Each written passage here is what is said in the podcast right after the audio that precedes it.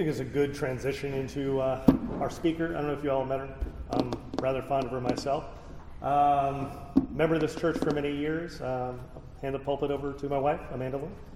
Thank you. I love that reading. Cherish your doubts. I love that statement, and I bet lots of you out there do too. As Unitarian Universalists, we like to say that we are bound by a covenant, not by a creed. We're proud of our lack of dogma. Our fourth principle says that we covenant to affirm and promote a free and responsible search for truth and meaning. As UUs, we don't believe that truth is frozen, that truth is handed down. We believe that each of us has a responsibility to search for that truth ourselves. We don't like rules, and we don't want a church that makes us follow them. This rule-breaking is a theme throughout the history of our faith and the history of our country. As we approach Independence Day, it's important to remember that the founders of Unitarian Universalism had a lot in common with the founders of this country, and rule-breaking is one of those commonalities. I'd like this morning to remind you of a few of those parts of those histories encourage... Hold on. What? That is a gross misrepresentation of our founding fathers. What? They weren't just a bunch of hedonistic rule breakers. They were... George Washington was a military officer for love of God. They started a revolution. How much more rule-breaky do you want to be than a revolution? Economic reasons. All the freedom talk had more to do with taxation without representation than it did all men are created equal. They didn't start some egalitarian hippie commune once they won the war. They immediately set up their own system of rules to enforce their own power. Okay, but that own system of rules, they were not bound by those rules, and they were not rigid, because the first set of rules they had didn't work, and they broke them and threw them out and started over. Okay, granted, but they did that through an organized system. They sent letters, they ground rules, they voted. It was cooperative. They weren't anarchists. Many of them didn't get their way, but they still conceded to the will of the group. You can't accomplish anything without an agreement to follow rules. Is this about your favorite seat on the couch? Because I was kidding when I said I was going to start sitting. No, I'm just saying some rules need to be followed. You can't just tell people about the world and break all the rules. I'm sorry, whose service is this? The worship committee asked us both to do it. I chose at least half of those readings. So we can't just sit here and bicker. If people wanted to see us sit here and bicker, they would just come to the house. Okay, let's debate it. Isn't that what we're doing? No, like officially, like those really expensive camps that we send Andrew Allen over to. Ooh, I like it. So like we each get to make our arguments and then questions and then more speeches? Yeah, right. Ah, how do we want to structure this? Oh, you mean what system of rules do we want to use as a decision? We haven't started yet. I'm not interested in this. What's our format? I don't know. You're the one who did debate in high school. I just argued with abortion protesters. Okay, let's do this. Let's each have a constructive speech, 4 minutes long. And then we'll have a minute for cross-examination and then a 2-minute rebuttal each. How's that sound? All right, it's not going to be easy for me to hold the 4 minutes, but I'll try. Well, I wouldn't want you to break the rules. But who decides who wins? I don't know, them. Are we going to ask a bunch of UUs to decide whether between A and B? They're all going to choose C. I think they both made some really good points. That's a pretty valid point. If you ask them to explain it, it would probably be an interpretive dance. All right, let's just have the debate and see where it takes us. All right, fair enough. You're already up here. You go. All right. Okay. Where was I? The history of Unitarian Universalism and the history of our country are the histories of rules that were broken because they needed to be broken. The Unitarians were named for their belief in just one God. Unitarians believed in one God. They rejected the Trinitarian view that Jesus was divine and was part of God along with the Holy Spirit. But even more than rejecting that idea, they rejected the result of the Council of Nicaea, which required you be a Trinitarian in order to be a Christian. The Council of Nicaea declared that Trinitarian view was orthodox and everything else was heresy. When the choice was between following the rules and breaking the rules, the early Unitarians chose heresy. They stuck with that choice, even when it wasn't easy. Michael Servetus was burned at the stake for his Unitarian views. He refused to follow John Calvin's edicts, and he died for it. The history of the Universalist movement doesn't have a moment that's quite that dramatic. It developed several places in America independently where people looked at the concept of hell, of eternal torment and damnation, and just didn't buy it. How could an all-loving God not be an all-forgiving God? Orthodox belief demanded everlasting suffering, but the Universalists rejected that dogma. They rejected that rule. Their dislike for rules extended to their engagement with the world around them. They believed in things like the abolishment of slavery. They believed in women's rights. They were among the first denomination to ordain women. So then how did the Unitarians and the Universalists become one church? The theologies don't actually overlap all that much. Rejection of the Trinity and universal salvation aren't necessarily related ideas. I say the overlap was the heresy. The overlap was looking at the dogma of the church and saying, no, we don't believe it. We're not following those rules. Also, both groups looked at the injustice in the world and wanted to change those injustices. These two heretical, rule-breaking groups of people are our religious ancestors, and the modern UU Church follows in that tradition. In December of last year, a single mother of three named Rosa Gutierrez Lopez was threatened with deportation. She was in violation of immigration laws. But Cedar Lane Unitarian Universalist Church in Bethesda, Maryland said those laws were immoral and offered her sanctuary in their building. The rule was wrong, so they broke it. Heretics and rule breakers are in our history as Americans too. The founding fathers of this country were rule breakers. They rebelled against the king and against Great Britain. And you're right, part of that rebellion was based on economics, but what is taxation but a rule? Once they'd won their independence, they set up a government, but a government full of checks and balances to keep too much power from falling into any one branch. And the Bill of Rights and the other amendments might be rules, but they're rules that limit how much control the government has over its people, not what the people can do. The heroes of the Civil Rights Movement were rule breakers. After the Emancipation Proclamation, where Abraham Lincoln, from our first reading today, broke a big old rule, the passage of the 13th to the 15th Amendments, the oppression of black Americans continued with the Jim Crow laws of the South, which codified separate schools, lunch counters, and water fountains for blacks and whites. These laws were given support by one of the worst Supreme Court decisions ever, Plessy versus Ferguson.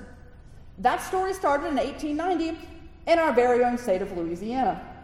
The state legislature passed the Separate Cars Act, which required establishments that housed and transported people to have separate facilities for separate races. A man named Homer Plessy was 1/8 black and bought a ticket on the white train car. He broke that rule. He was arrested. That case made it all the way to the Supreme Court, which officially established the separate but equal justification for segregation.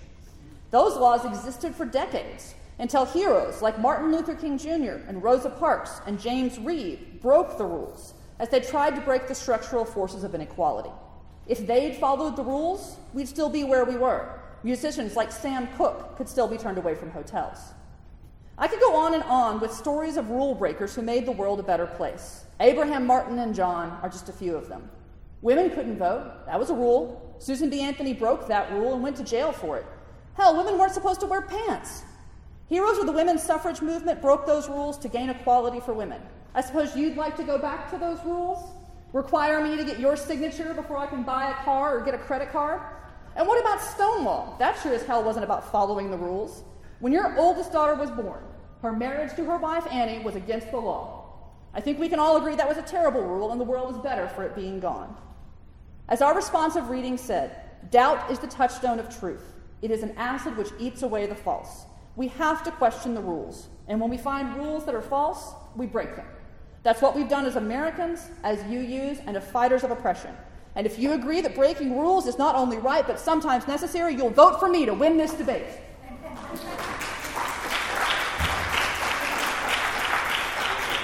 I'm now open for cross-examination.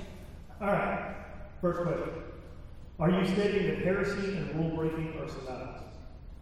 I mean, heresy is the opposite of orthodoxy. Orthodoxy is right-thinking. Orthodoxy is rules. Yeah, they're synonymous. The exact same thing. Okay, they're not the exact same thing. That's why they're different words, but they're synonymous. That's synonymous. Anyway, number one. Do you believe that rule-breaking is itself inherently noble? I think in the cases that I listed, it's unquestionably noble. So it's conditional? I mean, what's not conditional? Okay. Well, so not inherent. Okay, fine.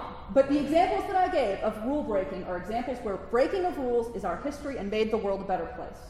What distinguishes between positive rule-breaking and negative rule-breaking? The outcome, whether or not the rule needs to be broken. Then how do you know beforehand whether or not to break the rule? I know it when I see it. All right, final question. Does your classroom have rules? Yes, and they're good rules, so they shouldn't be broken. I think our time is up.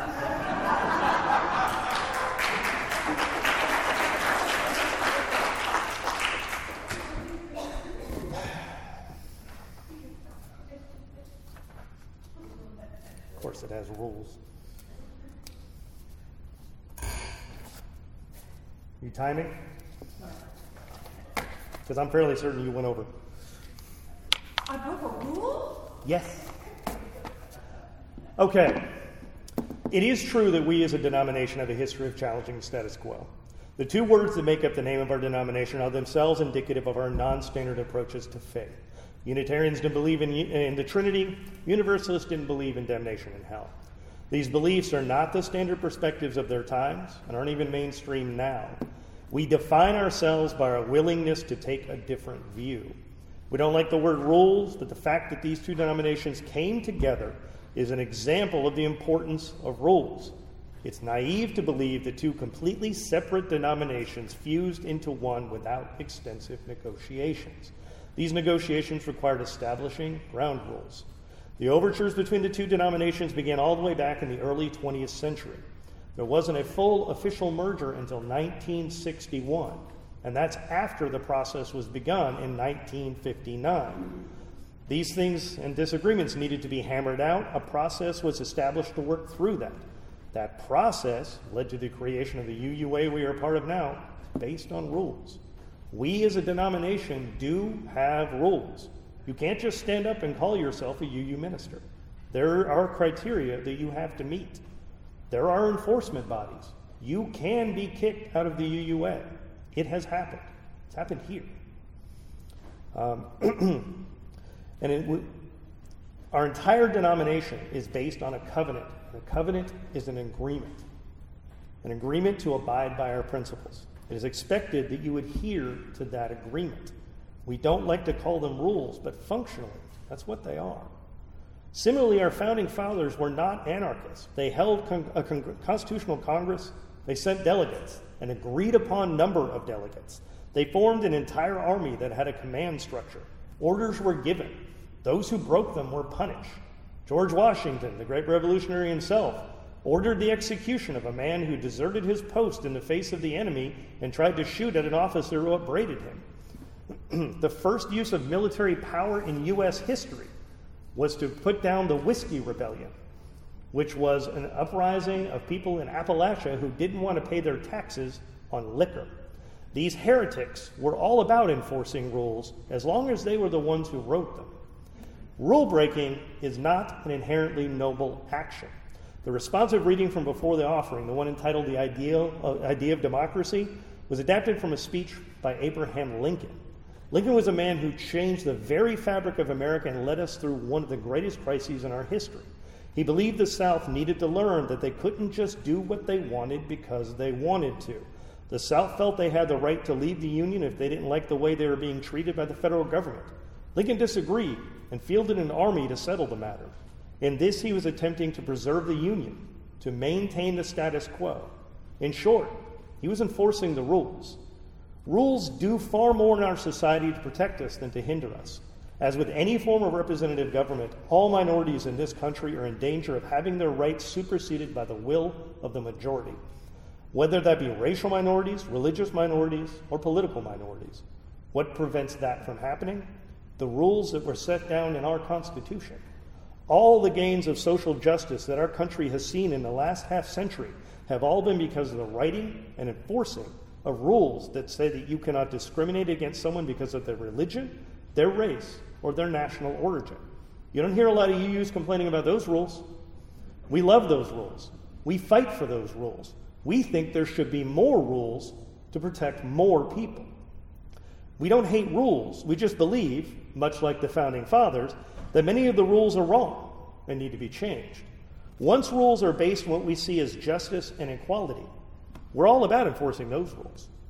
Just like the people who founded our country didn't hesitate to enforce the rules they set down themselves based on a system they felt better represented the rights of the people they represented.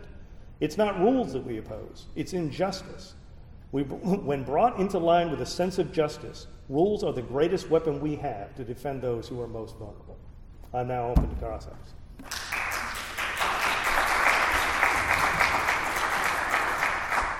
Okay, so do you believe the Jim Crow laws would have been changed if they hadn't been challenged by rule breakers?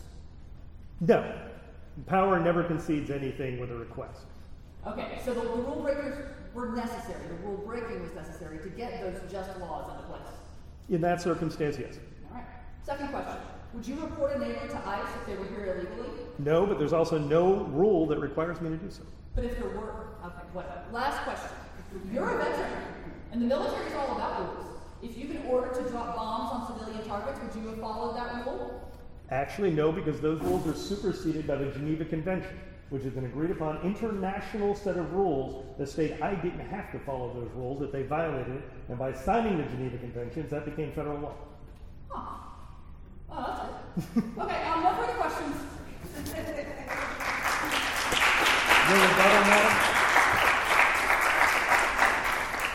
Okay, listen, I'm not arguing for complete anarchy here.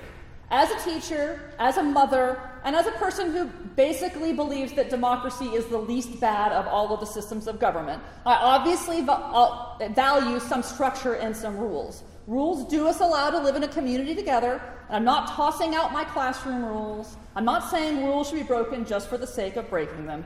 As unwieldy as they sometimes are, our church bylaws and the denomination structure are needed for us to work together, and we make progress when we work together. And I'll certainly fight to keep laws that protect people and vote for candidates who will promote more of them. But you started that Frederick Douglass quote, "Power concedes nothing without a demand. It never did, and it never will." Those great laws that you talk about that now protect minority rights, why do those laws exist? It's not because someone in power woke up one day and said, "Hey, I'm not sure me having all of this power is entirely fair." It's because rule breakers took a stand against injustice. Sometimes rules get written and laws get passed that aren't fair and aren't right. I do believe we have a moral obligation to break those rules. Homer Plessy broke rules. Susan B. Anthony broke rules. Rosa Parks broke rules. They broke unjust rules, and as a result of their actions, eventually unjust rules were replaced with better ones. But that process isn't over. The good laws that exist are under attack, and bad laws and rules can still be passed today. We need to remain vigilant and prepared to take action when we have to. Our history shows us that while the moral arc of the universe may bend toward justice, it bends slowly, and sometimes we have to kick it in the right direction. Who was it who gave a great sermon about that last summer?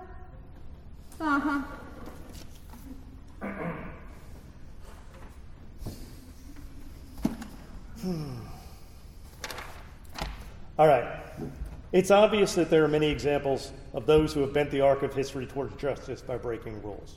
But we could comb the history books for just as many examples for times when the breaking of the rules pulled it in exactly the opposite direction. Following or breaking a rule is an action that, in and of itself, does not have moral value. The example given by my lovely wife in her constructive speech demonstrates this.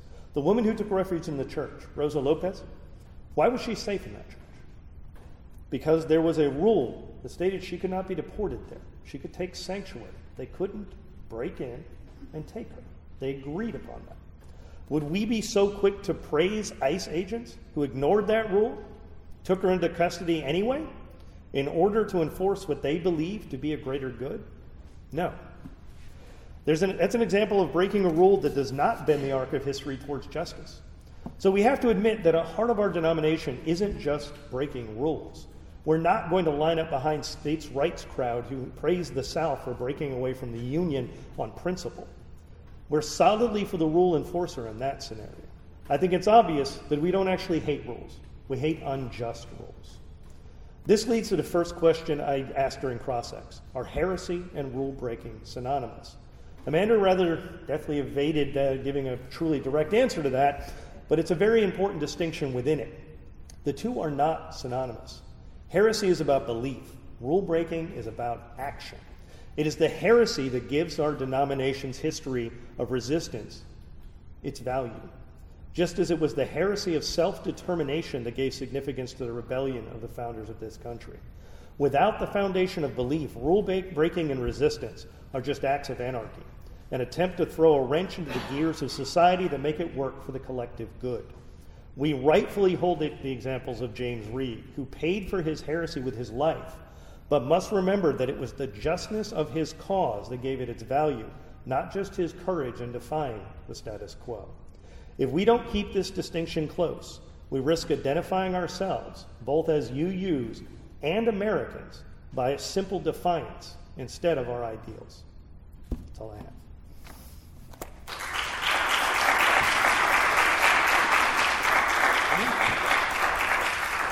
Pretty good, huh? Yes, yes, you're very clever. Now, where did we end up? I don't know. Kind of good, kind of bad. Sounds like a UU resolution to a debate? Yes, somewhere in the middle. Who could have seen that coming?